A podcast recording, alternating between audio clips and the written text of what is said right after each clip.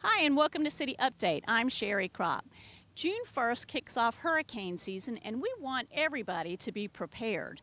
Uh, and I have with me today Scott Bullard. He is the Emergency Management Coordinator for the City of Fayetteville, and he's going to give us some information on how you can prepare.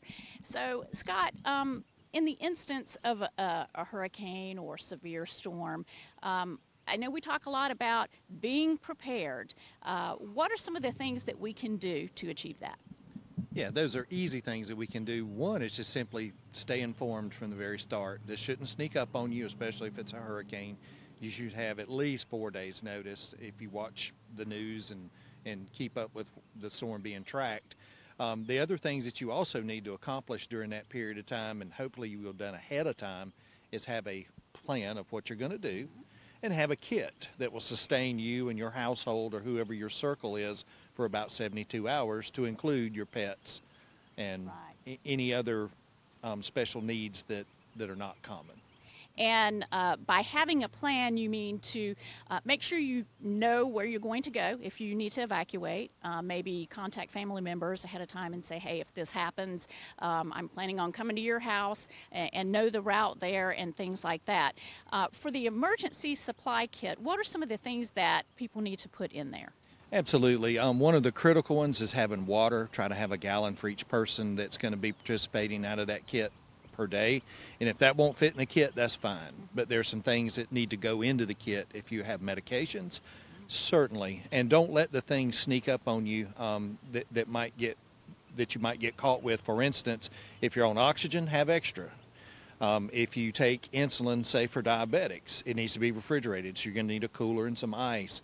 Um, if your pets have needs like medications or other other special foods or what have you, take care of that. Um, and probably the one that's that's in the news right now is baby formula. Um, I know it's hard to get, but that's another factor that you just can't find anywhere at the moment. Mm-hmm. That if you rely on that, then you need to prepare and have some set aside for it. Um, also, things that will keep you uh, sustained in terms of shelf stable foods. Um, if you have youngsters in the household, things that they will eat, um, and things for them to do. Um, if coloring books and crayons are appropriate, or for some of the older kids, electronic games and those sorts of things, they'll need to be entertained because there might be a lot of downtime in this process. Um, also, to that end, you'll want to have um, your smart device, be it a phone or a small radio. Um, the hand crank styles work great because you don't need the batteries. Um, everything needs to be charged. You need to have the charger with you. I know there's all sorts of power sticks and stuff out there. Get all that stuff together um, and have it charged up. And then once you have it charged up, make an effort to ration that power charge as much as you can. It's not a time to be out just surfing and burning data. Right, so water, non perishable foods, uh, foods for pets if you have that.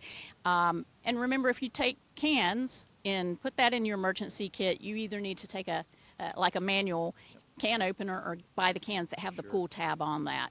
Uh, and some like a sanitary wipes or hand sanitizer and things like that's good too. Batteries, uh, flashlight, things like that. Um, and they can find out all of this information uh, by visiting a website like uh, ready.gov, uh, redcross.org. Yeah, there's a lot of them. Um, so when the threat of a storm is immediate within the next couple of days, what are some things that people should do, like uh, m- maybe filling their car up with gas, uh, making sure they have a full tank? What are some other things? Absolutely. Now, at that point in time, the preparation phase is over. It's going to be time to act. Um, if you have utility shutoffs, um, for instance, an LP gas tank outside that you that you use for your household, turn it off. Um, that's one less thing that the emergency responders might have to deal with if something happens at your home. Um, another big one that people uh, spend a lot of time with um, patio furniture. Gather it all up so that you don't have flying objects, children's toys, um, whatever it might happen to be there.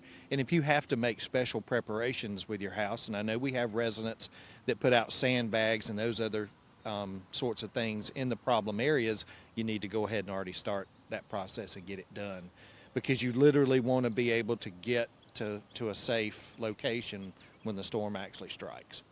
We also want to remind folks um, to maybe go withdraw some cash out of the ATMs because if there's a loss of power, they're not going to be able to swipe cards and, and do things like that. So make sure you withdraw some cash. Um, now, uh, where can people go to find out more information about how to be prepared? Uh, one, but the first thing we want to answer is where can they go to get information or storm updates as it refers to the city? Absolutely. I would recommend first starting with fayetteville.nc.gov slash storm to the City Storm Information Center. Um, and there's a clearinghouse of information there, both locally and on up through the federal side. Um, FEMA has an app. Um, there are many sources along those sorts of, line, uh, of, lines that you can use, and there are other proprietary stuff out there. Some people follow Weather Underground and, and, and these different agencies that all have good information.